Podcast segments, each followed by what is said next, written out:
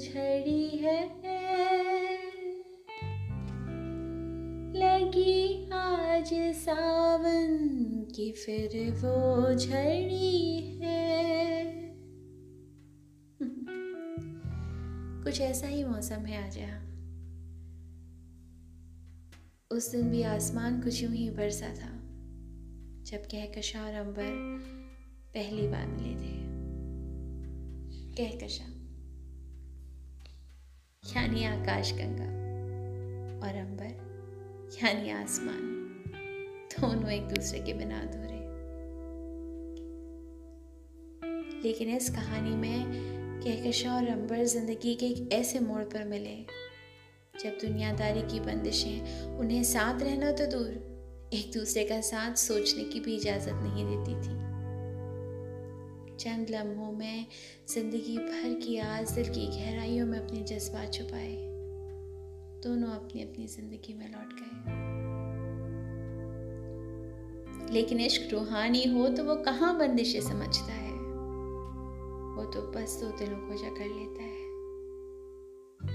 दोनों जानते थे कि ये कहानी हमेशा अधूरी ही रहेगी। कहानी कहकशां और अंबर की हमेशा अधूरी ही रहेगी। सोचती हूँ ये आज ना मिलकर अगर कभी और मिले होते तो क्या होता। कहकशां के दिल ने भी कुछ ऐसे ही सवालों का जवाब चाहा है आज कि सोचो ऐसा होता तो कैसा होता। फर्ज करो कि हम मिले होते तब जब आज सी बंदिश न होती। सोचो ऐसा होता तो कैसा होता।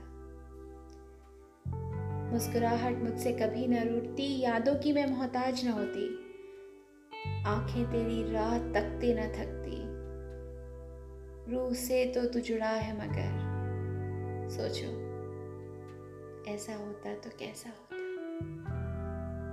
सोचो ऐसा होता तो कैसा होता।